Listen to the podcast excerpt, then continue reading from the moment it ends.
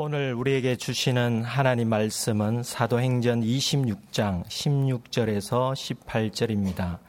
일어나 너의 발로 서라. 내가 네게 나타난 것은 곧 내가 나를 본 일과 장차 내가 네게 나타날 일에 너로 종과 증인을 삼으려 함이니 이스라엘과 이방인들에게서 내가 너를 구원하여 그들에게 보내어 그 눈을 뜨게 하여 어둠에서 빛으로 사탄의 권세에서 하나님께로 돌아오게 하고 죄의 사함과 나를 믿어 거룩하게 된 무리 가운데서 기업을 얻게 하리라 하더이다. 아멘. 먼저 한 가지 양의 말씀을 올리겠습니다. 제가 지난 주간에 며칠 동안 복통을 좀 알았습니다. 그 여파로 체력이 달려서 오늘 설교문을 읽는 것을 양해해 주시기 바랍니다. 혹 앞으로도 제가 계속 설교문을 읽더라도 양해해 주시기 바랍니다. 바울은 지금 아그리빠 왕의 요청으로 베스도 총독이 개최한 청문회장에서 자신을 변증하고 있습니다. 바울에게 자기 변증은 예수님을 증언하는 것이었습니다. 예수님께서 담에색 도상의 바울을 핀셋으로 집어내듯이 불러주셨습니다. 바울 홀로 잘 먹고 잘 살라 하심이 아니었습니다. 예수님께서 바울을 당신의 휘페레테스와 마르티스로 삼아 세상 사람들로 하여금 예수님 당신에 대해 눈을 뜨게 해 주시기 위함이었습니다. 그것은 먼저 세상 사람들로 어둠에서 빛으로 돌아서게 하는 것을 의미했습니다. 당신의 빛으로 인간의 마음을 지배하는 음습한 어둠을 물리쳐 주시기 위함이었습니다. 지난 시간에 살펴본 것처럼 음습한 어둠의 바이러스로 썩어져 내리는 인간의 마음을 당신의 빛으로 다시는 썩지 않는 정결한 새로운 마음으로 회생시켜 주시기 위함이었습니다. 본문 18절을 다시 보시겠습니다. 그 눈을 뜨게 하여 어둠에서 빛으로 사탄의 권세에서 하나님께로 돌아오게 하고 죄 사함과 나를 믿어 거룩하게 된 무리 가운데서 기업을 얻게 하리라 하도이다.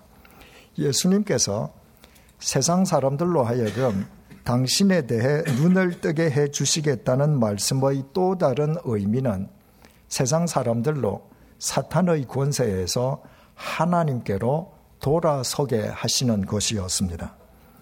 사람들은 사탄의 권세에 엉들려 살면서도 그 사실을 자각하지도 못하고 살아갑니다. 사탄의 권세가 얼마나 실체적인지는 예수님의 공생애가 사탄의 유혹을 물리치는 것으로부터 시작되었다는 사실이 입증해주고 있습니다.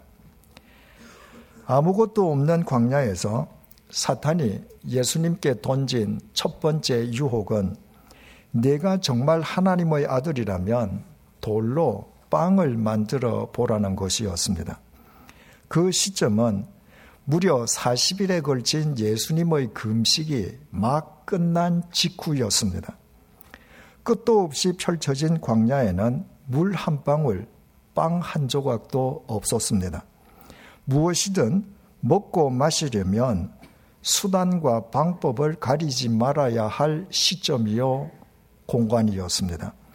하지만 예수님께서는 사탄의 그 유혹을 구약 성경 신명기 8장 3절 말씀을 인용해서 기록되었으되 사람이 떡으로만 살 것이 아니요 하나님의 입으로부터 나오는 모든 말씀으로 살 것이라 하였느니라 하고 일축하셨습니다. 사람은 육적 양식만으로 살아가는 고기 덩어리가 아니라 하나님의 말씀을 먹고 살아야 하는 영적 존재임을 천명하신 것이었습니다. 예수님에 대한 사탄의 두 번째 유혹은 내가 정말 하나님의 아들이라면 성전 꼭대기에서 뛰어 내려 보라는 것이었습니다. 당시 예루살렘 성전의 높이는 약 14m에 달했습니다. 뛰어내려서는 치명상을 입을 높이였습니다.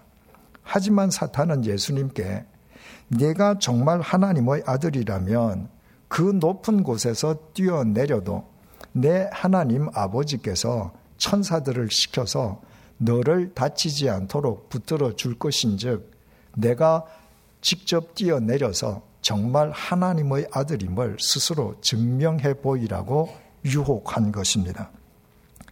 예수님께서는 사탄의 그 두 번째 유혹도 신명기 6장 16절 말씀을 인용하여 기록되었으되 주 너의 하나님을 시험하지 말라 하였느니라 하고 묵살하셨습니다. 예수님에 대한 사탄의 마지막 세 번째 유혹은 자기에게 엎드려 경배하면 천하 만국의 권세와 영광을 주겠다는 것이었습니다. 내 영혼을 팔아서라도 천하 만국의 권세와 영광을 마음껏 누리라는 것이었습니다. 예수님께서는 사탄의 그 마지막 유혹마저 신명기 6장 13절 말씀을 인용하여 사탄아 물러가라 기록되었으되 주 너의 하나님께 경배하고 다만 그를 섬기라 하였느니라 하시며 간단하게 제압하셨습니다.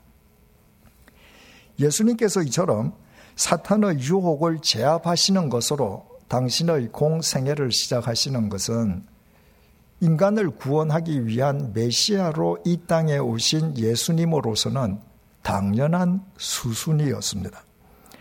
인간을 파멸시키는 사탄의 권세를 제압하시지 않고는 사탄의 지배 속에서 하루하루 죽어가는 인간을 구해낼 수는 없기 때문이었습니다. 세 번에 걸친 사탄의 유혹을 한마디로 표현하면 내 자신을 위해 내 자신을 섬기며 살아라는 것입니다. 하나님께서는 당신의 말씀으로 천지를 창조하셨습니다. 돌은 돌 그 자체로 존재하는 것이 그 돌을 당신의 말씀으로 창조하신 하나님의 법칙입니다. 돌로 빵을 만들 수 있다면 돌로 황금인들 만들지 못하겠습니까? 그러므로 하나님의 법칙을 무시하면서까지 돌로 빵을 만들어 먹으라는 사탄의 첫 번째 유혹은 수단과 방법을 가리지 말고 내 자신의 것들을 극대화시키면서 살아가라는 유혹이었습니다. 인간에게 자신을 지킬 수 있는 가장 강력한 무기는 눈에 보이지 않는 하나님이 아니라 확실하게 소유할 수 있는 만몬이라는 것이었습니다. 성전 꼭대기에서 뛰어내리라는 사탄의 두 번째 유혹은 온 세상 사람들 앞에서 네 자신을 과시하면서 살아가라는 유혹이었습니다. 천하 만국의 권세와 영광을 누리라는 마지막 유혹은 내 영혼을 팔아서라도 네가 속해 있는 세상의 지배자로 살아라는 유혹이었습니다. 사탄은 이렇듯 인간으로 하여금 언제나 새 과정을 통해 자기 욕망의 운물 속에 갇혀 자기를 섬기며 살아가게 합니다. 그것이 물질이든 혹은 재능이든 자기 것들의 확장을 위해 수단과 방법을 가리지 않게 하는 것이 첫 번째 과정입니다. 두 번째 과정은 자신의 것들로 인기 혹은 명성을 얻기 위해 자신을 과시하면서 살게 하는 것입니다. 마지막 과정은 영혼을 팔아서라도 자신이 속한 세계에서 갑으로 군림하게 하는 것입니다. 이 과정을 모두 통과한 사람이 세상에서는 출세한 사람으로 존중받습니다. 하지만 그런 사람이야말로 사탄의 권세에서 헤어나지 못한 사람입니다. 자기 욕망의 운물에 갇혀 자기만을 위해 앞만 보고 달려가느라 정작 자기 자신은 볼 수 없기 때문입니다. 자기 욕망의 우물에 갇혀 자기만을 섬기며 사는 사람은 천하보다 더 귀중한 자신의 생명을 물거품처럼 덧없는 자기 욕망과 계속 맛 바꾸어가는 사람입니다. 그 사람이 아무리 많은 것들을 소유하고 있어도 그의 인기 혹은 명성이 태산처럼 높아도 자신의 세계에서 모든 사람 위에 갑으로 군림한다 해도 영혼마저 팔아버린 그의 결국은 한 줌의 흙으로 허망하게 끝나버리고 말 것입니다. 그런데도 정작 당사자는 자기 인생이 그렇게 허망하게 허물어져 내리고 있다는 사실 자체도 자각하지 못한 채 그 죽음의 길을 최선을 다해 치닫고 있으니 사탄에게는 인간을 파멸시키는데 그보다 더 좋은 책략이 달리 있을 수 없었습니다. 그뿐만이 아닙니다. 자기 욕망의 우물에 갇혀 자기만을 섬기며 사는 사람들은 자기 욕망으로 자기 인생만 파멸시키는 것이 아닙니다. 자기 욕망을 위해 수단과 방법을 가리지 않고 자기의 것들을 극대화시키려면 많은 사람들에게 피해를 입힐 수밖에 없습니다. 자신의 것들로 자신을 스스로 높이며 과시하려면 주위 사람들에게 상처를 주지 않을 수 없습니다. 영혼을 팔면서까지 자신이 속한 세계에서 갑으로 군림하려면 얼마나 많은 사람들이 을의 고통을 감수해야 하겠습니까? 그래서 자기 욕망의 우물에 갇혀 자기만을 섬기며 사는 사람은 자기 인생은 말할 것도 없고 타인의 인생마저 해치기 마련입니다. 사탄은 예수님도 그와 똑같은 방법으로 유혹했던 것입니다. 하지만 예수님께서는 세 번에 걸친 사탄의 유혹을 모두 하나님의 말씀으로 일축하셨습니다. 그 내용을 압축하면 하나님의 말씀 속에서 하나님만 섬기고 살라 하시는 것이었습니다. 하나님의 말씀은 우리 자신의 실상을 비추어 주는 거울이라고 했습니다. 하나님의 말씀의 거울을 통해서만 내 자신이 죄인임을 확인할 수 있습니다. 하나님의 말씀의 거울을 통해서만 내가 어리석게도 온 힘을 다해 죽음의 길을 치닫고 있음을 깨달을 수 있습니다. 하나님의 말씀의 거울을 통해서만 나의 과역과 불성실과 무책임으로 인해 수많은 사람들이 고통당하고 있다는 사실을 바르게 인식할 수 있습니다. 하나님의 말씀의 거울을 통해서만 유한한 인생을 살아가는 나의 가장 강력한 힘은 세상의 것들이 아니라 천지를 창조하신 하나님 한 분뿐이심을 비로소 자각하게 됩니다. 세 번에 걸친 사탄의 유혹을 예수님께서 모두 하나님의 말씀으로 일축하신 까닭이 바로 거기에 있었습니다. 그 예수님께서 십자가의 제물로 죽으셨습니다. 사탄의 지배 속에서 자기 욕망의 우물에 갇혀 자기만을 섬기노라 자신과 타인의 인생을 동시에 해쳐온 인간의 죄값을 대신 치러주시기 위함이었습니다. 그 예수님께서는 죽음의 권세를 깨뜨리고 3일 만에 다시 살아나셨습니다. 인간에게 하나님의 말씀 속에서 하나님을 섬기며 살아가는 영원한 생명의 길을 열어주시기 위함이었습니다. 그렇다면 예수님을 믿는 우리는 이제 십자가에서 무엇을 볼 수 있어야 하겠습니까? 우리를 위해 못 박혀 돌아가신 예수님이십니까? 결코 아닙니다. 죽음의 권세를 깨뜨리고 3일 만에 다시 살아나신 예수님께서는 더 이상 십자가에 매달려 계시지 않습니다. 우리가 십자가에서 보아야 할 것이 무엇인지 사도 바울이 그 해답을 제시해 주었습니다. 갈라디아서 5장 24절입니다. 그리스도 예수의 사람들은 육체와 함께 그 정욕과 탐심을 십자가에 못 박았느니라. 예수님께서 우리의 죄값을 대신 치르시기 위해 십자가의 제물로 죽으셨다는 것은 그 예수님과 함께 나의 옛 사람도 죽었음을 의미합니다. 예수님께서 우리를 위한 속죄 제물로 십자가에서 사지가 못 박히실 때 사탄의 지배 아래에서 자기 욕망의 우물에 갇혀 자기만을 섬기던 우리의 옛 사람도 함께 못 박힌 것입니다. 누구든지 예수님께서 자신의 죄값을 대신 치러주신 것을 믿는다고 하면서도 그 예수님과 함께 자신의 옛 사람이 죽었음을 자각하지 못한다면 그 사람은 아직까지도 십자가의 예수님을 제대로 알지도 믿지도 못하는 사람입니다.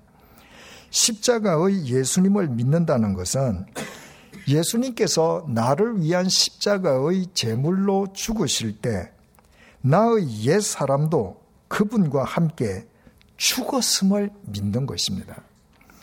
그러므로 그리스도인은 십자가에서 바울처럼 예수님 안에서 못 박혀 죽은 자신의 옛 사람, 다시 말해 이미 못 박힌 자신의 정욕과 탐심을 보는 사람이어야 합니다. 그 사람만 3일 만에 다시 살아나신 예수님 안에서 삼위일체 하나님만 섬기면서 살아갈 수 있습니다. 이 사실을 누구보다도 뼈저리게 깨달았던 사도 바울은 이렇게 고백했습니다. 갈라디아서 2장 20절 말씀을 세번역 성경으로 읽어 드리겠습니다. 나는 그리스도와 함께 십자가에 못 박혔습니다.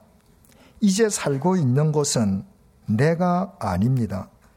그리스도께서 내 안에서 살고 계십니다. 내가 지금 육신 안에서 살고 있는 삶은 나를 사랑하셔서 나를 위하여 자기 몸을 내어주신 하나님의 아들을 믿는 믿음 안에서 살아가는 것입니다. 바울은 본래 유태교 최고 지도자를 꿈꾸던 청년이었습니다. 바울은 그 꿈을 이루기 위해서 청년 시절부터 예수님을 부정하면서 교회 짓밟기를 자신의 천직으로 삼았습니다. 바울은 그렇게 함으로써 유대교 내에서 자신의 지분을 진작부터 극대화시켰고 유대 사회에서 자기 존재를 널리 과시했으며 유대교인들 사이에서 갑의 입지를 점점 더 공고하게 다져가고 있었습니다. 누가 보아도 바울은 출세 가도를 달리고 있음이 분명했습니다. 하지만 실제로는 그는 매일 열심을 다해서 죽음을 향해 치닫는 가련한 젊은이일 뿐이었습니다. 예수님께서 그 가련한 바울을 담에색 도상에서 불러내시어 그의 눈에서 비늘을 벗겨내시고 예수님 당신께 대해 눈을 뜨게 해 주셨습니다. 사탄의 권세에 갇혀 매일 열심을 다해 죽어가면서도 그 사실을 자각하지도 못하던 바울을 당신의 은혜로 하나님께로 돌아오게 해 주신 것이었습니다. 예수님의 그 은혜 속에서 바울의 옛사람은 죽었습니다. 자신을 위해 십자가의 제물로 돌아가신 예수님과 함께 그의 옛사람이 십자가에 못 박힌 것입니다. 그리고 바울은 3일 만에 다시 살아나신 예수님을 구주로 모시고 그 예수님 안에서 그 예수님 때문에 그 예수님을 힘입어 세상 사람들을 사탄의 권세에서 하나님께로 돌아오게 하는 예수님의 휘페레테스와 마르티스로 살아가는 삶으로 평생을 일관했습니다. 바울에게 그렇듯 전혀 새로운 삶이 예수님 안에서 가능할 수 있었던 것은 예수님의 은혜 속에서 그 옛 사람이 먼저 예수님과 함께 십자가에 못 박혔기 때문이만 두말할 나위가 없습니다. 지난 설날 연휴 동안에 모처럼 틈을 내어서 1950년대부터 2000년대에 이르기까지 세계 정상을 석권한 세계적인 유명 가수들의 동영상을 시청했습니다. 그들 가운데에 인생이 망가져 버린 가수들의 동영상이 제 마음을 아프게 했습니다. 그들은 하나님으로부터 최고의 재능을 부여받은 특별한 사람들이었습니다. 하지만 그들은 그 재능을 자신들의 소유를 극대화시키고 자신들의 인기와 명성을 과시하고 자기 세계에서 갑으로 군림하는 도구로만 사용했습니다.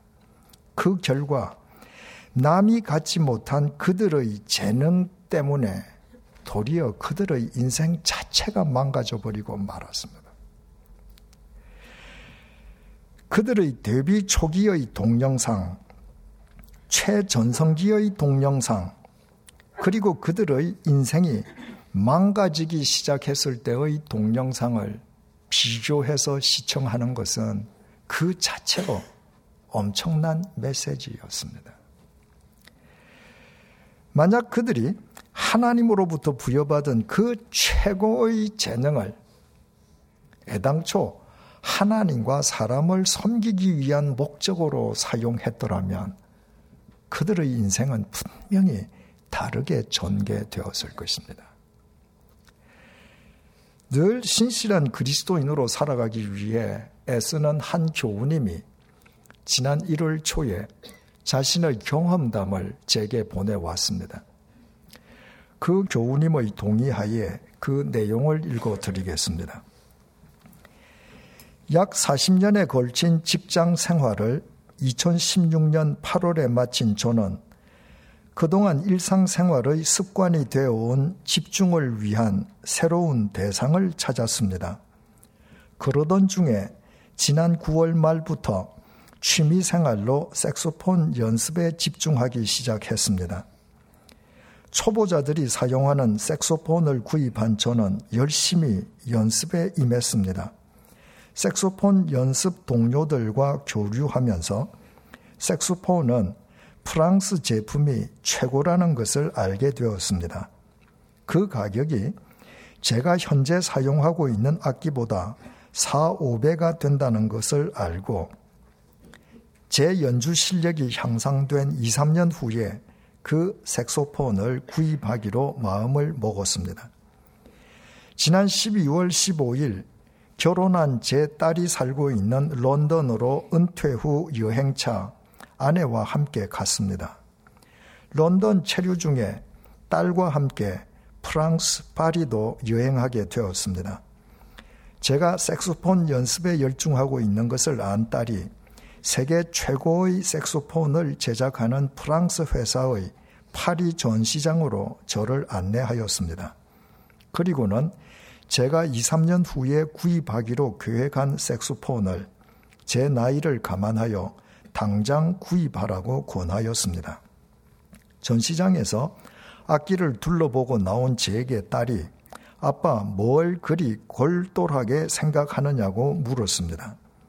그 순간 저는 만약 저 악기를 구입한다면 입국 시 어떻게 통관 세금을 피할 수 있을까 골몰하던 제 속마음이 딸에게 들킨 것 같아 무척 부끄러웠습니다. 그와 동시에 담임 목사님께서 예배 시간에 설교하신 말씀 중에 단체로 성지 순례를 마치고 귀국하는 목사와 장로를 포함한 교인들이 입국장에서 통관 세금을 탈세하기 위해 취한 부당한 행위에 대해 말씀하신 것이 기억났습니다. 또한 올해 구역장인 제가 제 자신을 속이고 말씀에 어긋난 탈세를 하면서 어떻게 구역원을 인도할 수 있겠느냐는 생각도 들어 저의 어리석었던 생각을 딸 아이와 아내에게 고백하고 용서를 구했습니다. 그리고 어제 입국하면서 휴대폰 통관 신고서에 색소폰의 실제 가격을 기록하고 자진 신고하였습니다. 이번 여행 내내 목사님의 설교 말씀을 기억나게 해주신 주님께 감사하였습니다. 아울러 저도 말씀을 실천하였다는 자긍심과 함께 감사함이 더욱 컸습니다. 저의 이 경험을 구역 공부 시간에 구역원들과 함께 나누면서 그분들도 이 귀한 감사 체험을 할 수 있도록 해드려야 하겠다는 생각을 하고 있습니다. 저는 이런 교우님과 함께 신앙생활을 하고 있다는 사실이 한없이 자랑스럽습니다. 해외여행을 하면서 자진하여 고가의 제품을 구입할 수 있는 경제력을 지니고 있는 사람이라면 입국 시에 그 제품에 부과되는 세금 또한 납부할 여력도 당연히 있지 않겠습니까? 하지만 돈은 있는데도 세금만은 모면하려 해외에서 구입한 고가품을 자기 자신을 속이면서까지 몰래 반입하려 한다면 그 사람이 누구든지 진정한 그리스도인일 수 있겠습니까? 제가 방금 언급한 그 교우님도 하마터면 그렇게 할 뻔 했습니다. 하지만 바로 그 순간 그분은 그렇게 하려는 자신의 옛사람을 십자가에 못 박았습니다. 자신이 그리스도인이라는 자신의 정체성을 상기했기 때문입니다. 그리고 3일 만에 다시 살아나신 예수님 안에서 거듭난 그리스도인답게 자신이 스스로 구입한 고가품을 정직하게 자진 신고하였고 그리스도인답게 처신할 수 있었음을 감사했습니다. 그리스도인의 감사는 무엇을 더 얻거나 소유하는 데 있지 않습니다. 그리스도인의 감사는 이미 있는 것들을 하나님과 사람을 위해 바르게 사용하는 데 있습니다. 오늘날 우리나라가 직면하고 있는 이 거대한 혼란의 원인은 지극히 간단합니다. 그동안 우리 국민 모두가 심지어 우리 그리스도인들마저도 저마다 영혼을 팔면서까지 자기 욕망의 우물에 갇혀 자기만을 섬기며 살아온 당연한 결과입니다. 사탄은 결코 멀리 있지 않습니다. 나의 겉모습이 아무리 경건해 보여도 내가 내 욕망의 우물에 갇혀 나 자신만을 섬기면서 살아간다면 나는 내 자신과 타인의 인생을 동시에 망치는 사탄의 종이 틀림없습니다. 비록 내가 가진 것 없고 이룬 것 없다 할지라도 내게 있는 것이 무엇이든 하나님의 말씀 속에서 하나님과 사람을 섬기기 위한 도구로 사용하고 있다면 누가 뭐라고 해도 나는 하나님의 자녀임이 분명합니다. 우리의 죄값을 대신 치러주시기 위해 십자가의 제물로 죽으셨던 예수님께서는 죽음을 깨뜨리고 3일 만에 다시 살아나셨습니다. 우리가 그 예수님을 우리의 구주로 모신 그리스도인이라면 우리의 옛 사람도 예수님과 함께 십자가에 못 박혔음을 잊지 마십시다. 우리 모두 3일 만에 다시 살아나신 예수님을 힘입어 사탄의 권세에서 하나님께로 확실하게 돌아서십시다.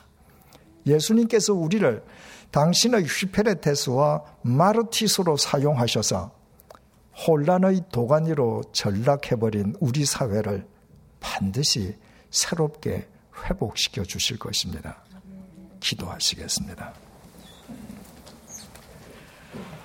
하와는 먹을 것도 마실 것도 없는 죽음의 광야에서 생존을 위해 범죄한 것이 아니었습니다.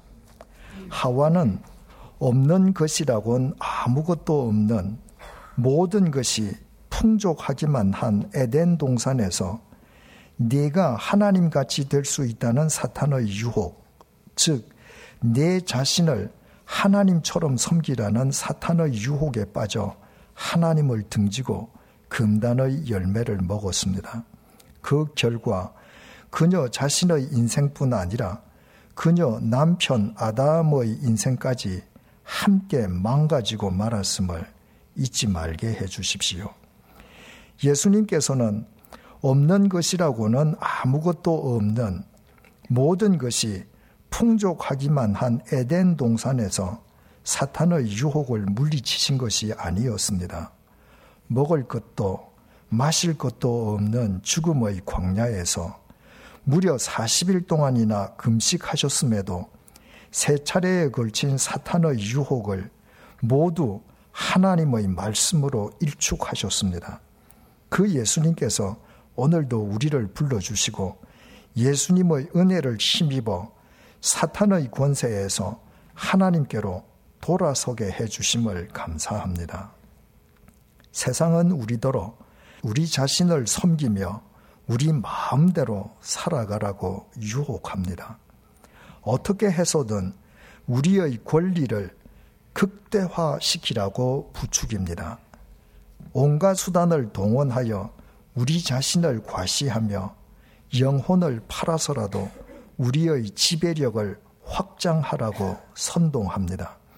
그래서 우리 사회는 지금 거대한 혼란의 소용돌이 속에 휘말려 있습니다. 우리 역시 그 원인 제공자들이었음을 회개하오니 용서해 주시기를 간구합니다. 네 마음대로 살라는 세상의 유혹에 우리의 마음이 흔들릴 때마다 예수님과 함께 나의 옛 사람도 못 박혀 죽은 십자가를 바라보게 해 주십시오. 3일 만에 다시 살아나신 예수님 안에서 하나님을 섬기는 그리스도인으로 거듭난 나의 정체성을 늘 기억하며 살게 해 주십시오. 그리하여 우리 모두 사탄의 권세에 억눌린 사람들을 하나님께로 돌아오게 하는 예수님의 휘페레테스와 마르튀스로 살아가게 해 주십시오. 예수님의 이름으로 기도드립니다. 아멘.